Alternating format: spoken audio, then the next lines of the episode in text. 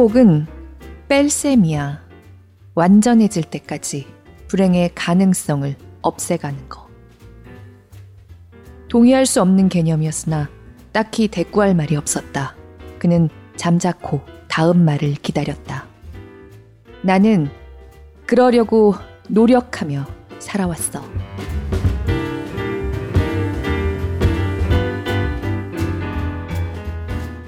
안녕하세요. 골라듣는 뉴스룸에서 함께 책 읽는 시간, 북적북적입니다.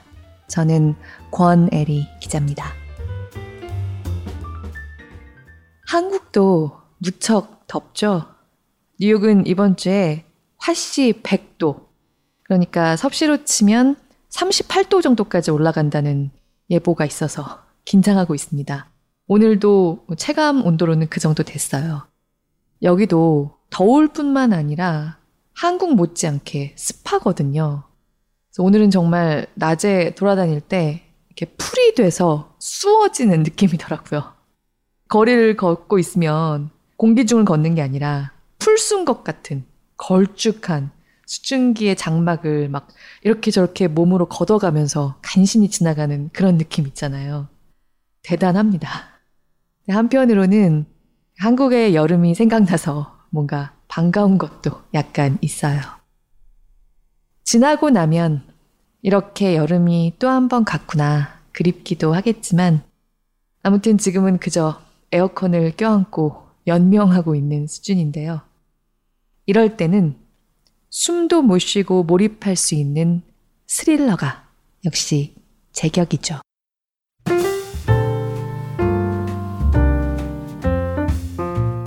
당신의 북적입니다. 호박여사님, 오랜만에 팟빵에 댓글 남겨주셔서 반가웠어요. 3주 전에 제가 읽었던 프레드릭 베크만의 불안한 사람들 듣고 남겨주셨는데요.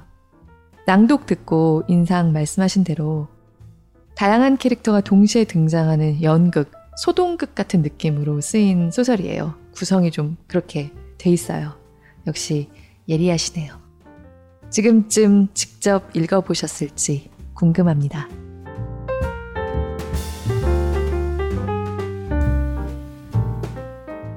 오늘 함께 읽고 싶은 책은 정유정 작가가 지난 6월에 발표한 최신작 완전한 행복입니다. 정유정 작가는 사실은 이제 별도의 설명이 무색한 한국 대표 소설가 중에 한 분이죠. 지난 10여 년간 2, 3년 간격으로 발표하는 작품마다 큰 사랑과 찬사를 동시에 받았습니다. 오늘 낭독을 준비하면서 좀 찾아보니까 정유정 작가가 그 전에도 여러 작품을 내셨지만 오늘날의 정유정으로 본격적으로 달리기 시작한 출발선 같은 작품, 2011년에 발표했던 7년의 밤이 이미 2018년을 기준으로 100쇄를 넘었다고 하더라고요. 그리고 여전히 온라인 교보문고에서 소설 부문 37위에 올라 있었습니다.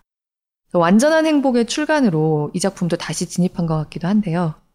완전한 행복은 물론 출간 2달이 지난 지금까지도 계속해서 전체 도서 상위권에서 내려오질 않고 있더라고요.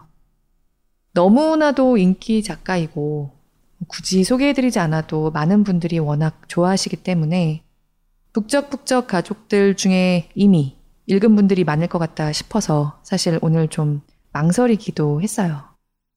그럼에도 불구하고 이 책을 함께 읽고 싶은 이유는 정유정 작가의 작품을 소리내서 읽는 호사를 제가 좀 누려보고 싶어서가 컸습니다. 3년째 3주에 한 번씩 북적북적에 참여하면서 한 가지 확실하게 느끼게 된 게 있는데요. 소리내서 읽는 것, 낭독에 유독 잘 어울리는 책, 낭독에 유독 착착 감기는 문장들이 있다는 겁니다. 최근 몇 년간 오디오북이 많이 자리 잡기도 했지만 그래도 보통은 초등학교 때 국어 시간 이후로 소리내서 책을 읽을 일이 별로 없잖아요. 그런데 큰 소리로 낭독을 해보면 글이라는 게 그냥 눈으로 보는 거랑 굉장히 큰 차이가 날 때가 은근히 많아요. 눈으로 봤을 때는 뭐 그냥 저냥 넘어갈 만한 부분도 유난히 낭독하다 보면 꺼끌꺼끌하게 씹히기도 하고요. 진짜 돌부리에 걸려서 넘어지는 것 같은 기분이 들 정도로 잘 읽히지 않는 경우도 사실 있습니다. 반면에 쾌적한 물살이라도 탄 것처럼 그야말로 술술 낭독할 수 있는 책들도 있고요. 그런 책들을 소리내서 읽을 때의 쾌감이 읽는 사람 스스로 상당하기도 하고 북적북적에 참여하는 입장에서는 감사하기도 합니다.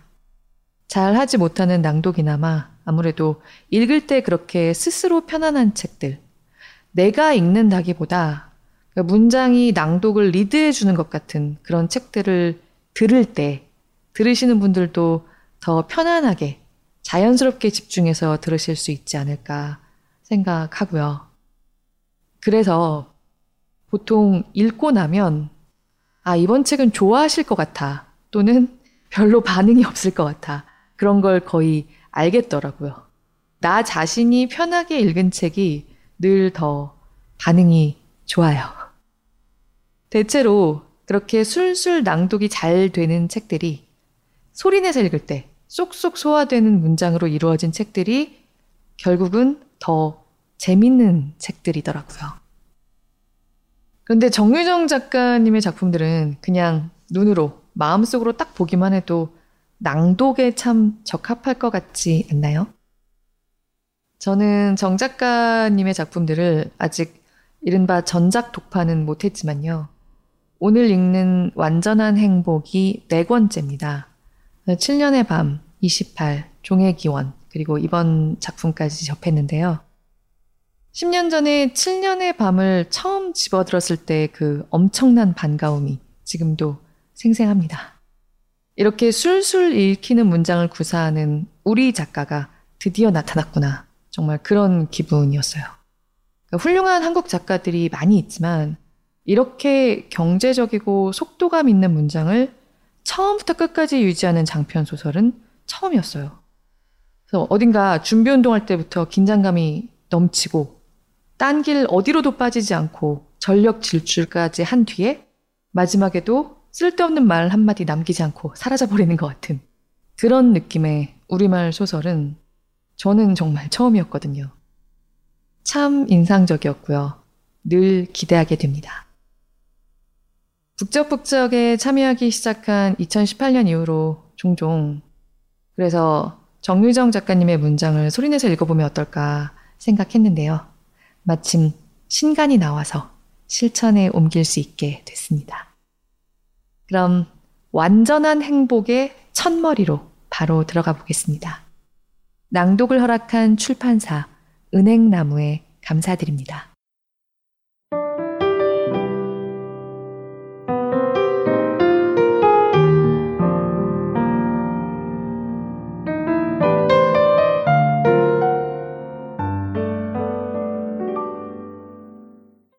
엄마는 오리 먹이를 잘 만든다. 지유는 만드는 법을 잘 안다. 먼저 돼지고기를 사야 한다. 머리나 갈비, 뒷다리 같은 덩어리 고기를 뼈째 사는 게 좋다. 엄마는 항상 도매시장에 간다. 마트에서 파는 살코기는 양에 비해 비싸기 때문이다. 물론 엄마는 비싸서라고 말하지 않는다. 대놓고 돈 얘기를 하는 건 상스러운 짓이니까. 대신 이렇게 말한다. 오리도 칼슘이 필요해. 고기 손질도 엄마가 한다. 필요한 도구는 다음과 같다. 첫째, 중식도. 뼈를 토막내는 칼이다. 손도끼처럼 생겼고 손도끼만큼 무겁다. 이 칼을 쓰려면 손잡이를 양손으로 잡고 머리 위까지 들어 올려야 한다. 이때 주의할 점은 머뭇거려서는 안 된다는 것이다. 무심한 표정으로 한 방에 탕 내리쳐야 한다. 엄마는 그렇게 한다. 두 번째로 뼈 칼이 있어야 한다. 뼈에 붙은 살을 바르는 길고 날카로운 칼이다. 포장지를 벗기듯 갈비살을 한꺼번에 싹 발라준다. 고깃칼은 힘줄을 끊을 때 쓴다. 관절과 연골을 도려낼 때도 쓴다. 회칼은 고기를 얇게 뜰 때 필요하다. 포를 뜨는 이유는 지유도 잘 모른다. 물어볼 기회가 없었다. 회칼을 쓸 땐 엄마에게 말을 걸 수 없다. 집중력이 흐트러지면 엄마의 손을 뜨게 되니까. 손질이 끝난 고기는 찜기 2개에 나누어서 삶는다. 뼈에 남은 살이 말끔하게 떨어질 때까지 오래오래 푹. 다 삶은 살코기는 민서기에 간다. 소시지를 만들 때 쓰는 기계인데 손이 들어가지 않게 조심해야 한다. 자기가 갈고 있는 게 돼지고기인지 사람 고기인지 민서기는 알지 못함으로. 뼈는 믹서로 간다. 가루가 되면 갈아둔 고기와 섞어 비닐봉지에 담는다. 엄마가 오리 먹이를 만들기 시작한 건 지난 봄 어느 날이었다. 지유가 엄마를 따라 처음 시골집에 온 날이기도 했다. 이후 4번 더 왔다. 5월에 1번, 여름에 2번, 1달 전에 1번. 올 때마다 엄마는 오리 먹이를 만들었다. 처음엔 칼질이 서툴렀지만 이젠 선수가 됐다. 정확하고 빠르게 토막내고 바르고 뜬다. 과정을 지켜본 지유 역시 이 3가지 용어를 헷갈리지 않고 쓰게 됐다. 지유의 임무는 마당 창고에서 수레를 꺼내온 것이다. 먼 옛날 엄마의 할머니가 텃밭일을 할 때 썼다는 건초수레다. 지금은 집 앞 갈대 습지로 오리 먹이를 가져갈 때 쓴다. 습지는 넓고 오리 먹이는 무겁고 반달 늪으로 가는 길은 머니까. 엄마는 수레 운전도 잘한다. 반달 늪은 지유가 다니는 YMCA 수영장만 하다. 산에서 흘러내린 물과 땅속에서 솟아난 물이 고여 만들어졌다고 한다. 깊지는 않아도 바닥이 진흙펄이라 들어가선 안 된다. 늪 둘레길을 함부로 돌아다녀서도 안 된다. 반달늪 너머엔 깊은 골짜기가 있는데 발이라도 미끄러져 떨어지는 날엔 뼈도 못 추린다. 지유는 딱 1번 가봤다. 엄마 몰래. 습지는 엄마의 땅이다. 돌아가신 엄마의 할머니가 시골집과 함께 물려준 것이다. 반달늪은 습지 끝에 있으며 온갖 새들이 모여든다. 대부분 겨울에 찾아왔다. 봄에 떠나는 철새들이다. 몇몇 오리들만 떠나지 않고 반달늪에서 죽을 때까지 산다. 그들에게 반달늪은 행복한 오리집이다. 행복한 오리집엔 청둥오리가 가장 많다. 원앙이라는 오리도 있는데 수컷이 인형처럼 예쁘다. 엄마는 놈을 개자식이라고 부른다. 바람둥이기 때문이다. 쇠물닳은 오리도 아니면서 오리집에 빌붙어 사는 이상한 새다. 더 이상한 놈은 대강오리인데 물속이나 수초 틈에 숨어있기를 좋아한다. 해질 무렵이면 안개가 부옇게 피어오르는 습지 안에서 비명을 지르듯 운다. 때로는 지유의 꿈속에서도 운다. 반달늪 둘레길엔 밥터라 부르는 바위가 있다. 넓적한 데다 미끄럼틀처럼 비스듬한 모양이다. 엄마는 그곳으로 수레를 밀고 올라가서 먹이를 준다. 이때 오리들을 부를 필요는 없다. 수레를 들어 올려서 물에다 부어버리면 된다. 오리들은 알아서 알아차리고 온다. 날아오거나 물 위를 내달려오거나 물속에서 불쑥 머리를 내밀고 올라오거나. 반달늪 오리들은 엄마가 만든 먹이를 좋아한다. 한 번은 유치원에서 선생님이 물었던 적이 있다. 오리가 좋아하는 먹이는 무엇일까요? 아이들은 너도 나도 손을 들었다. 잘 알지도 못하면서 막 떠들어댔다. 지렁이요, 달팽이요, 미꾸라지요. 선생님은 대강오리만큼이나 성격이 이상하다. 꼭 손들지 않은 아이를 지목한다. 우리 지유가 말해볼까? 지유는 아이들 앞에서 말하는 걸 좋아하지 않는다. 수십 개의 눈동자가 자신을 바라보면 뱃속이 울렁거린다. 배꼽 밑에서 큰 뱀이 돌아다니는 것 같다. 더 나쁜 건 말하라는데 말하지 않을 배짱조차 없다는 것이다. 그럴 땐 퇴! 하고 침 뱉듯 말해버리는 수밖에 없다. 돼지고기요. 아이들은 웃음을 터뜨렸다. 책상을 치며 웃는 놈도 있었다. 바보라고 소리치는 놈도 있고. 선생님은 1번 더 기회를 주겠다는 듯 되물었다. 혹시 돼지벌레가 아닐까? 지유는 입을 다물었다. 분하고도 분했다. 정답을 말하고도 조롱을 당해서 자신이 옳다는 걸 증명할 수 없어서 선생님에게 고기와 벌레도 구분 못하는 바보 취급을 당해서 이 일을 엄마에게 일렀는데 다음과 같은 답이 돌아왔다. 걔네들이 몰라서 그래. 그건 반달늪 오리들의 비밀이거든. 아, 비밀. 지유는 분이 좀 풀리는 걸 느꼈다. 모든 게 저절로 이해되었다. 이해는 지유가 정말 잘하는 일이다. 근거 없는 착각이 아니다. 이모가 외할머니에게 그렇게 말했다. 지유는 언어 이해력이 정말 좋아. 핵심 단어만 알려주면 숨은 그림까지 연결할 줄 안다니까. 엄마가 비밀이 무슨 뜻이라고 했지? 엄마가 복습을 시키듯 물었다. 지유는 대답했다.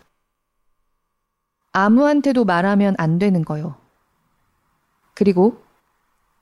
그리고는 이런 뜻이다. 답이 완전하지 않아. 지유는 나머지를 채웠다. 말하면 벌을 받아요. 어제 오후 지유는 엄마의 차를 타고 시골집에 왔다. 늘 오던 길로 왔지만 도매시장에는 들르지 않았다. 어딘지 모를 도로변에 차를 세워서 아빠를 태웠을 뿐. 아빠가 시골집에 온 건 이번이 처음이었다. 아빠를 만난 것도 아빠가 집을 나간 날 이후로 처음이었다. 아빠가 왜 집을 나갔는지 지유는 알지 못한다. 그날의 기억 몇 조각이 어렴풋한 꿈처럼 남아있을 뿐. 물론 엄마가 이혼한 이유를 말해주기는 했다. 그놈은 개자식이야 라고. 어젯밤 잠들기 전 아빠는 지유에게 귀엘말을 건넸다. 아빠 오늘 안 가. 아래층에서 잘 거야. 아빠는 졸린 목소리로 덧붙였다. 우리 일찍 일어나서 반달늪에 가자. 지유는 일찍 잠자리에 들었다. 들떠서 잠이 오지 않을 것 같았지만 금세 잠든 모양이었다. 꿈에서 되강오리의 울음소리를 들었다. 다락방에서 들리는 것 같았다. 다락방으로 가보니 아래층 같았다. 계단을 내려가 보니 욕실 같았다. 욕실로 달려가 문을 열자 발밑이 푹 꺼져버렸다. 지유의 몸은 끝없는 어둠 속으로 떨어져 내렸다. 다리를 쭉 뻗지르면서 지유는 눈을 떴다. 창밖에서 보름달이 눈을 마주쳐왔다. 반달늪 너머로 가라앉던 저녁 해처럼 크고 붉은 달이었다. 괜찮아. 꿈이야. 아침에 잠을 깨면 다 사라져 있을 꿈. 어디선가 엄마의 목소리가 들리는 것 같았다. 그러니까 다시 눈을 감고 자는 거야? 지유는 눈을 감았다. 잠에서 깨려면 먼저 잠을 자야 하니까. 지유가 다시 눈을 떴을 땐 날이 밝고 있었다. 파름한 새벽빛 속에 고기 비린내가 떠돌았다. 희미하지만 분명하게 알아차릴 수 있는 냄새였다. 엄마가 오리 먹이를 만들고 있는 것이었다. 아빠에게도 오리의 비밀을 알려주려는 모양이었다. 그렇다면 어젯밤 엄마는 아빠와 화해를 했을지도 몰랐다. 아니, 틀림없이 그랬을 것이다. 지유는 침대를 빠져나왔다. 이불 정리도 하지 않고 내복 차림으로 방을 나섰다. 둘 다 엄마가 싫어하는 행동이었다. 그 점을 깜빡할 만큼 마음이 조급했다. 어젯밤 꿈이 다 사라졌는지 확인하고 싶었다. 소파에 누군가 앉아 있었다. 아빠가 아니었다. 등을 옹크리고 길고 검은 머리카락을 풀어 앞으로 늘어뜨린 알몸의 여자였다. 왱왱 우는 물건도 청소기가 아니었다. 드라이어를 쥔 여자의 새하얀 손이 젖은 머리칼 옆에서 느릿느릿 흔들리고 있었다. 지유는 꽉 막혔던 목이 열리는 걸 느꼈다. 억눌렸던 소리가 튀어나가는 것도 느꼈다. 엄마. 왱왱 소리가 그쳤다. 드라이어를 흔들던 손도 멈췄다. 여자는 고개를 옆으로 기울여 흐트러진 머리칼 사이로 지유를 내다봤다. 지유는 무릎이 스르르 풀리는 느낌을 받았다. 정말로 엄마였다. 엄마라고 생각하고 부른 게 아니었는데. 다급할 때 튀어나오는 으악 같은 소리였을 뿐인데. 엄마. 지유가 낯선 엄마를 받아들이는 데는 시간이 좀 걸렸다. 엄마는 샤워를 하고 머리를 말리는 중이다. 라고 이해하기까진 시간이 좀 더 걸렸다. 지난밤에도 목욕 가운을 입고 있었다는 걸 기억해내는 데는 한참이 걸렸다. 잠시 후엔 아빠가 보이지 않는다는 걸 깨달았다. 소파 손잡이에 걸쳐둔 아빠의 패딩 점퍼도 가방도. 지우는 현관을 돌아봤다. 아빠의 운동화도 보이지 않았다. 꿈 대신 아빠와 아빠의 물건이 사라져버린 것이었다. 마치 이곳에 온 적조차 없었던 것처럼. 아빠는 가버린 거야. 지유는 실망한 표정을 들키지 않으려고 테라스 쪽으로 얼굴을 돌렸다. 두꺼운 암막 커튼이 유리문을 가리고 있었다. 왜 그렇게 두리번거리니? 엄마가 물었다. 지유는 움찔해서 엄마 쪽으로 고개를 돌렸다. 눈이 마주치자 고개를 저었다. 고갯짓하지 말라고 했지. 엄마의 목소리는 새가 지저귀는 것처럼 높고 가느다랗다. 귀를 기울여야 알아들 수 있을 만큼 작다. 소리가 불안하게 떨리면서 끝이 올라갈 땐 눈치껏 행동해야 한다. 너 때문에 짜증이 난다는 신호니까. 바로 지금처럼. 지우는 엄마에게 다가갔다. 소파 앞에 발끝을 가지런히 맞추고 아침 인사를 건넸다. 안녕히 주무셨어요? 엄마는 한쪽 머리를 쓸어 올려 귀 뒤로 꽂아 넣으며 물었다. 잘 잤니?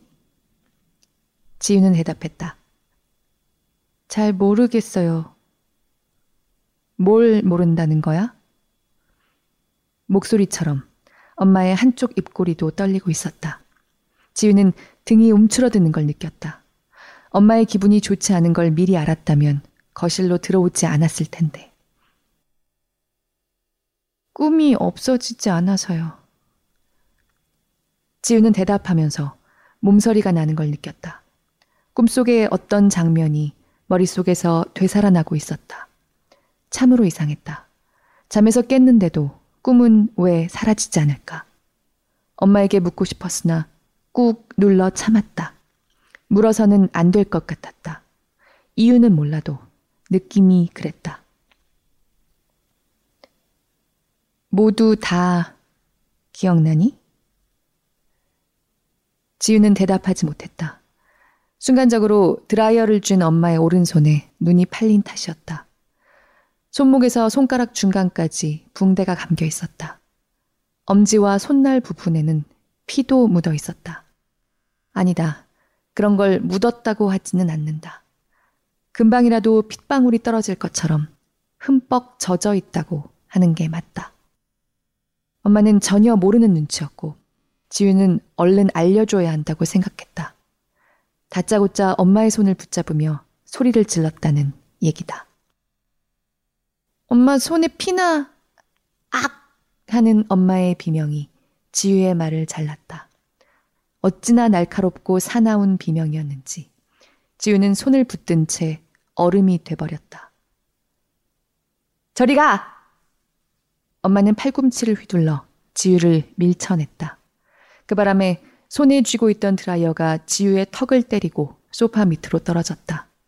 기계가 박살나는 듯한 소리와 함께 드라이어의 캡이 분리돼 어디론가 날아갔다.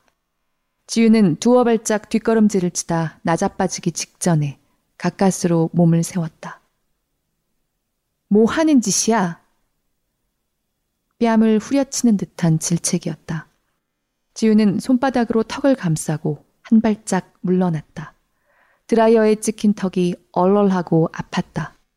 질책에 얻어맞은 뺨이 무참하고 부끄러웠다. 더 없어질 게 없을 때까지 없어지고 싶을 만큼. 눈 안에선 물기가 차올랐다. 목 밑에선 흐느낌이 치밀었다. 지우는 고개를 숙였다. 행여 울음이 새어나올까 입을 앙다물었다. 무섭고도 긴 고요가 찾아왔다.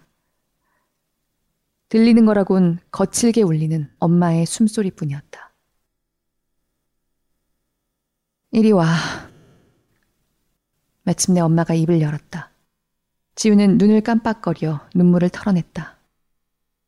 금방 들은 말이 이리 와가 맞을까? 이 순간엔 저리 가 보다 무서운 말이었다. 차지유. 엄마가 다시 불렀다. 지유에겐 익숙하지 않은 이름이었다. 아빠의 이름은 서준영이었다. 사람들은 모두 서지유라고 부른다. 어릴 때부터 키워준 외할머니도, 함께 사는 이모도, 유치원 아이들도, 주말에만 만나는 새아빠도. 엄마는 새아빠의 성을 붙여 차지유라고 불렀다. 내년 봄 초등학교에 가면 그 이름을 쓸 거라고 했다. 미리 연습해야 한다고 했다. 차지유 하고 부르면 네 대답하는 연습. 지유는 엄마 앞으로 가서 섰다. 차지유? 엄마가 또다시 불렀다. 지유는 마지못해 입을 열었다. 네. 엄마를 봐야지. 엄마의 목소리가 약간 부드러워졌다. 지유는 고개를 들었다. 엄마가 왜 화를 냈지? 지유는 답을 알고 있었다. 엄마를 만날 때마다 지적당한 문제였으니까. 흥분하고 막 덤벼서요. 엄마는 손을 뻗어 지유의 왼쪽 턱을 만졌다. 드라이어에 얻어맞은 건 오른쪽 턱이었다. 아팠니? 지유는 조금요 했다가 얼른 덧붙였다. 이젠 괜찮아요. 엄마는 지유를 향해 팔을 벌렸다. 이리 와, 내 딸. 지유는 머뭇대며 엄마의 품으로 들어갔다. 뭉클하고 둥근 맨가슴의 감촉이 지유의 어깨를 눌러왔다. 심장이 성난 개처럼 컹컹 짖고 있었다. 그것이 자신의 심장인지 엄마의 심장인지는 모르겠지만. 꿈 같은 건 잊어버려. 엄마는 지유의 등을 손끝으로 쓸어내리면서 중얼거렸다. 중요한 건 엄마가 지유를 세상에서 가장 사랑한다는 거야. 마치 엄마 자신에게 들려주는 혼잣말 같았다. 지유에겐 습지를 떠도는 바람소리처럼 멀고 싸늘하게 들렸다. 또 눈물이 솟구쳐서 속눈썹을 간지렸다. 알고 있지? 엄마는 지유를 품에서 떼어놓으며 물었다. 이럴 때 알고 있지? 는 질문이 아니다. 엄마가 보내는 신호다. 지금이 잘못을 빌 때라고. 잘못했어요, 엄마. 지유는 얼른 덧붙였다. 앞으로 조심할게요. 엄마는 머리카락을 한 손에 쓸어 모아 어깨 뒤로 넘기고 자세를 고쳐 앉았다. 엄마의 가슴이 총이라도 쏠 것처럼 팽팽하게 솟았다. 지유는 소파 옆으로 슬쩍 눈을 비켰다. 조금 고민스러웠다. 엄마에게 옷을 가져다 줘야 하는지, 계속 못 본 척 해야 하는지. 너한테 해줄 얘기가 있어. 엄마가 말했다. 손가락 문제는 끝났다는 뜻이었다. 아빠는 어제 갔어. 말하는 엄마의 눈이 멍해 보였다. 눈길은 지유를 향해 있었지만 실제로 보고 있지는 않았다. 엄마의 눈은 무언가를 볼 때와 향해 있을 때의 빛이 다르다. 지유는 그것을 구별할 줄 안다. 약속 못 지켜서 미안하다고 전해달래. 이미 눈치챈 일이었다. 엄마의 기분이 좋지 않은 이유도 알 것 같았다. 지난밤 아빠와 또 싸웠을 것이다. 엄마와 아빠가 함께 살 때도 곧잘 그랬으니까. 엄마는 지유가 그때를 기억하지 못하는 줄 안다. 반은 맞고 반은 틀렸다. 전부는 아니지만 토막토막 떠오르는 기억들이 몇 가지 있다. 엄마가 부엌 칼로 자기 손목을 그어버린 밤에 대한 기억은 특히 더 또렷하다. 그때도 엄마는 아빠와 싸우고 있었다. 아빠를 향해 물건을 집어던지고 울부짖고 악을 썼다. 지우는 식탁 밑에 숨어 있었다. 악지르는 소리를 듣지 않으려고 양손으로 귀를 틀어막고 딴 사람이 된 엄마를 보지 않으려고 눈을 감은 채 어서 빨리 싸움이 끝나기만 기다렸다. 싸움이 끝난 후 맞닥뜨린 풍경은 종종 지유의 꿈에 나타난다. 주방 바닥에 널브러진 엄마, 피범벅이 된 엄마의 손, 발밑으로 날아든 부엌칼, 수건으로 엄마의 손을 감던 아빠의 손과 핏줄이 툭툭 튀어나온 아빠의 이마, 응급실 의자에 아빠와 나란히 앉아 엄마의 치료가 끝나기를 기다리던 자신의 모습도 빠지지 않고 등장한다. 이번에도 그랬겠지라고 지유는 추측했다. 엄마의 손에 감긴 붕대를 달리 어떻게 이해할 수 있을까? 그때와 다른 게 있다면 아빠가 엄마를 응급실에 데려가지 않았다는 점이었다. 피를 흘리든 말든 놔두고 가버린 것이었다. 머릿속 한구석에서는 그게 아닐지도 모른다고 속삭이는 목소리가 있었지만 지유는 귀를 닫아버렸다. 그저 잠자코 엄마의 다음 말을 기다렸다. 아빠는 이제 오지 않을 거야. 지유는 늘어뜨린 손끝이 움찔하는 걸 느꼈다. 다시는? 이라고 되묻고 싶은 걸 꾹 참았다. 엄마가 그렇다면 그럴 것이다. 되묻는다고 아빠가 돌아오지도 않을 테고 떠난 이유를 물을 용기도 없었다. 떠난 아빠보다는 엄마의 기분이 더 중요했다. 적어도 지금의 자신에게는. 저는 괜찮아요. 지유는 안전한 대사를 찾아냈다. 엄마랑 놀면 되니까요. 엄마는 할 일이 있어. 넌 네 방에서 놀아야 해. 확인하는 의미에서 지유는 되물었다. 제 방에서만 놀라는 거지요? 엄마는 쳐다보기만 할 뿐 입을 열지 않았다. 그렇다는 뜻이었다. 허락할 때까지 2층에서 내려오지 말라는 의미이기도 했다. 오늘은 반달늪에 가지 못한다. 와도 같은 말이었다. 지우는 혼자라도 가보고 싶었다. 어젯밤에 되강오리가 왜 그리 울어댔는지 알고 싶었다. 오늘 내내요? 엄마는 대답 없이 되물었다. 할 수 있지? 착한 딸은 엄마에게 아니요라고 말하지 않는다. 엄마의 규칙 1호였다. 지유는 대답했다. 네. 더 물어볼 말 있니? 엄마가 물었다. 지유의 귀엔 없는 게 좋을 거야 로 들렸다. 지유는 아니요 라고 대답했다. 그래, 지금부터 뭘 해야 하는지도 알고 있겠지? 올라가서 옷 입고 세수하고 침대를 정리해야 해요. 지유는 엄마의 비위에 맞을 만한 대답을 내놓았다. 그래, 30분 후에 엄마가 아침밥 갖다 줄게. 방으로요? 라고 물으려다 지유는 입을 다물었다. 지금껏 엄마가 아침을 배달해 준 적은 없었다. 이상한 생각이 들었으나 신경 쓰지 않기로 했다. 그보다는 1초라도 빨리 엄마의 시야에서 벗어나고 싶었다. 네, 엄마 오시기 전에 다 해놓을게요. 지유는 거실 문 쪽으로 돌아섰다. 엄마는 허리를 굽혀 마룻바닥에 떨어진 드라이어를 집어들었다.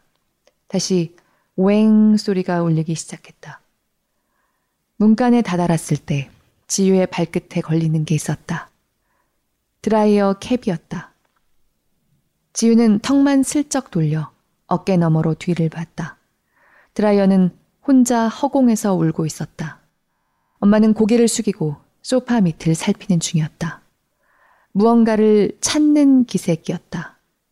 그 무언가일지도 모르는 드라이어 캡을 지유는 발끝으로 밀었다. 엄마 쪽이 아니라 아일랜드 식탁 쪽으로. 드라이어 캡은 식탁 의자 밑으로 쏜살같이 미끄러졌다. 마룻바닥을 긁는 소리가 울렸으나 엄마는 듣지 못한 것 같았다. 들었다면 물었겠지. 방금 무슨 소리니? 지우는 거실을 빠져나왔다. 발레리나처럼 발끝으로 계단을 디디면서 2층으로 올라갔다.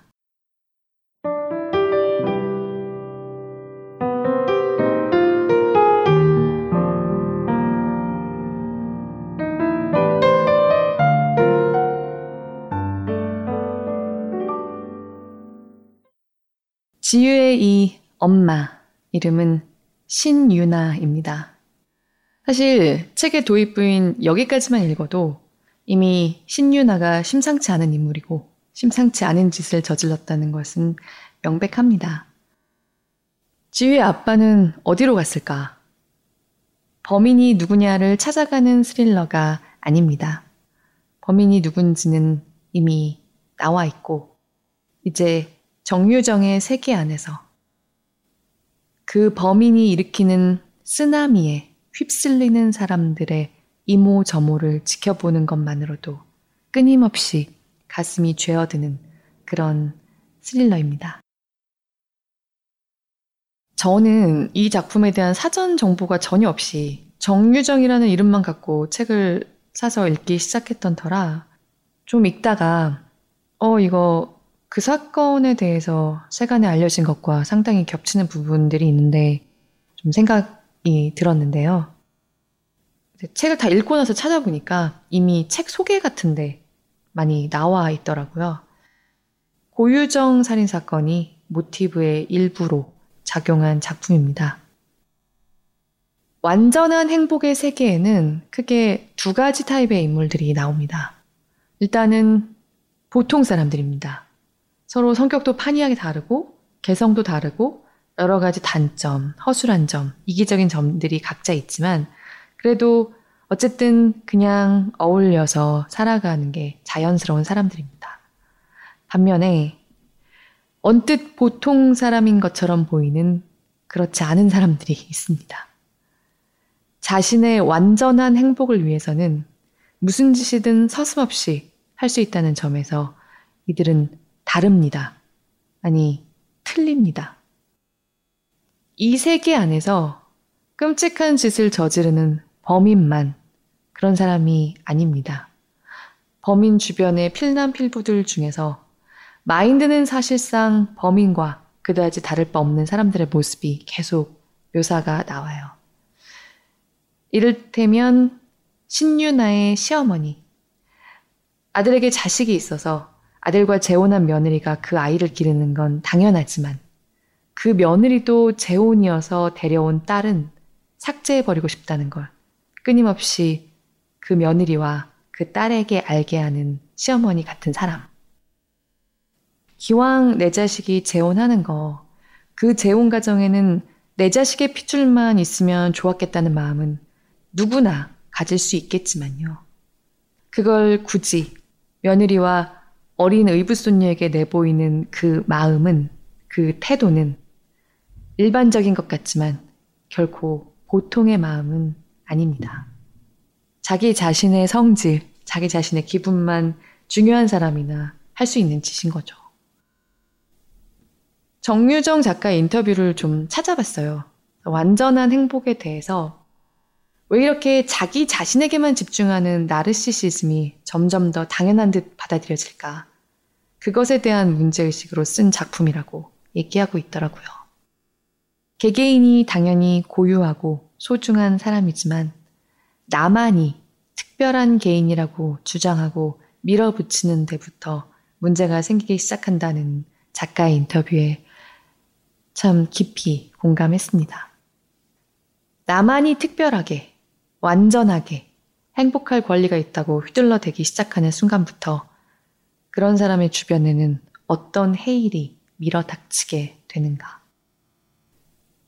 정유정 작가는 이토록 긴장감 넘치는 문장과 구성만으로도 이미 완소 그 이상이지만요.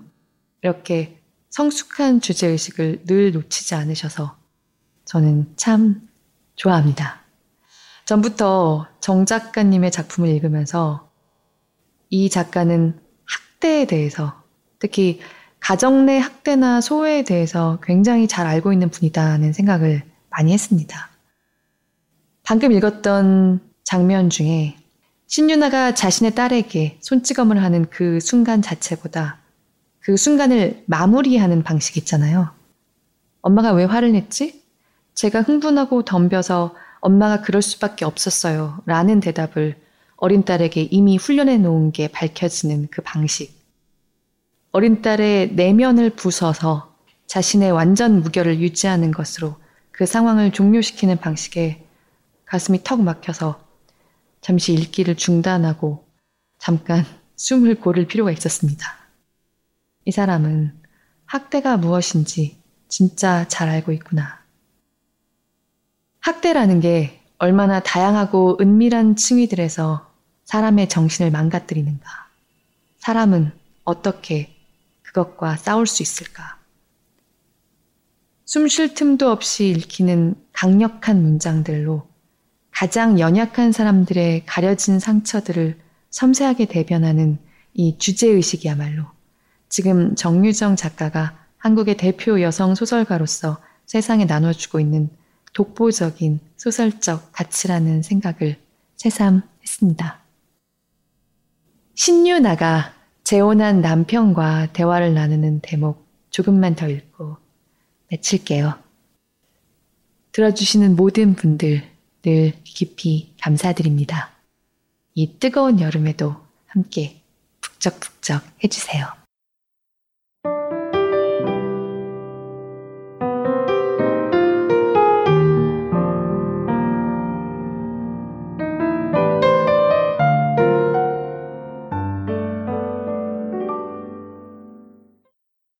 그는 무한한 기분으로 지유를 돌아봤다.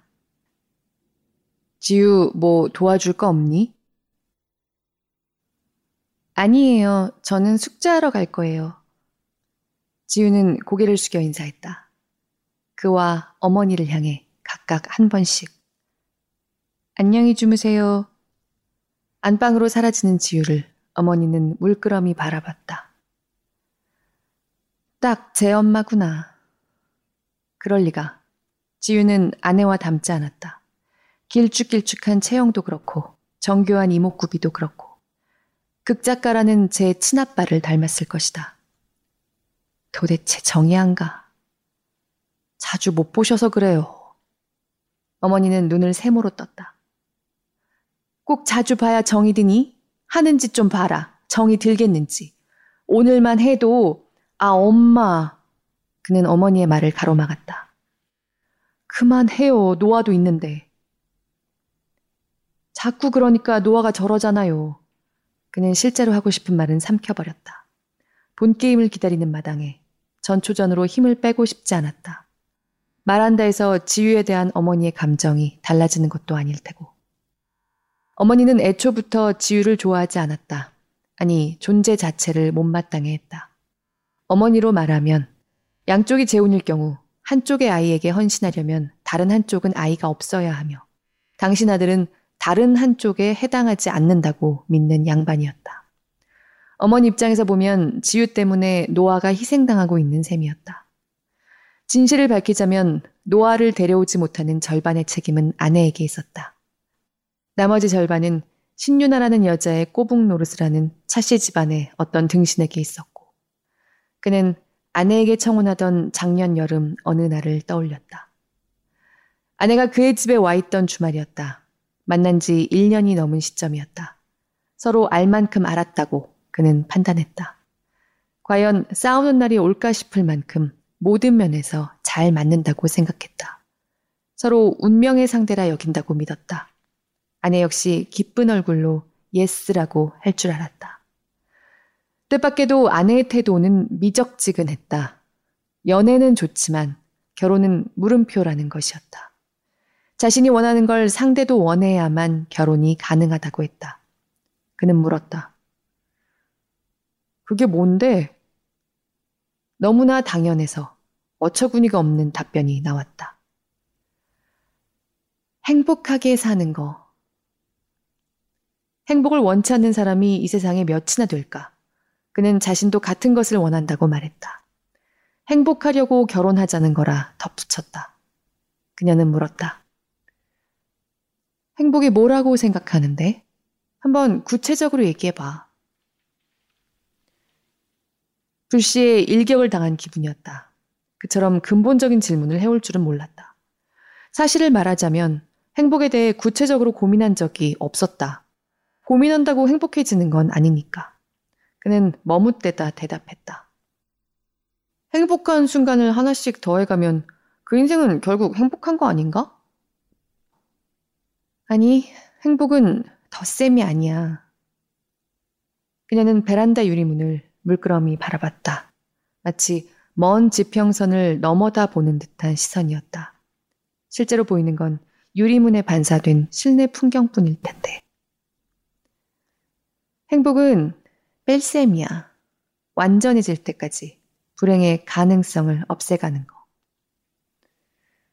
동의할 수 없는 개념이었으나 딱히 대꾸할 말이 없었다. 그는 잠자코 다음 말을 기다렸다. 나는 그러려고 노력하며 살아왔어. 그를 돌아보는 그녀의 눈동자에 다시 초점이 잡혔다. 결혼한다면 한 팀이 되는 건데 자기도 내게 맞춰 노력할 수 있어? 할 수 있어. 그는 냉큼 대답했다. 행복을 위해 노력하자는데 못한다 할 이유가 어디 있을까? 무엇보다 진심으로 행복해지고 싶었다. 그녀와 결혼하면 그럴 수 있을 것 같았다.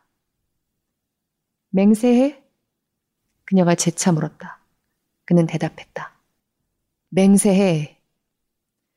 맹세는 함부로 하는 게 아니었다. 결혼 준비를 시작하면서 그는 노력의 의미를 어렴풋이 깨닫기 시작했다.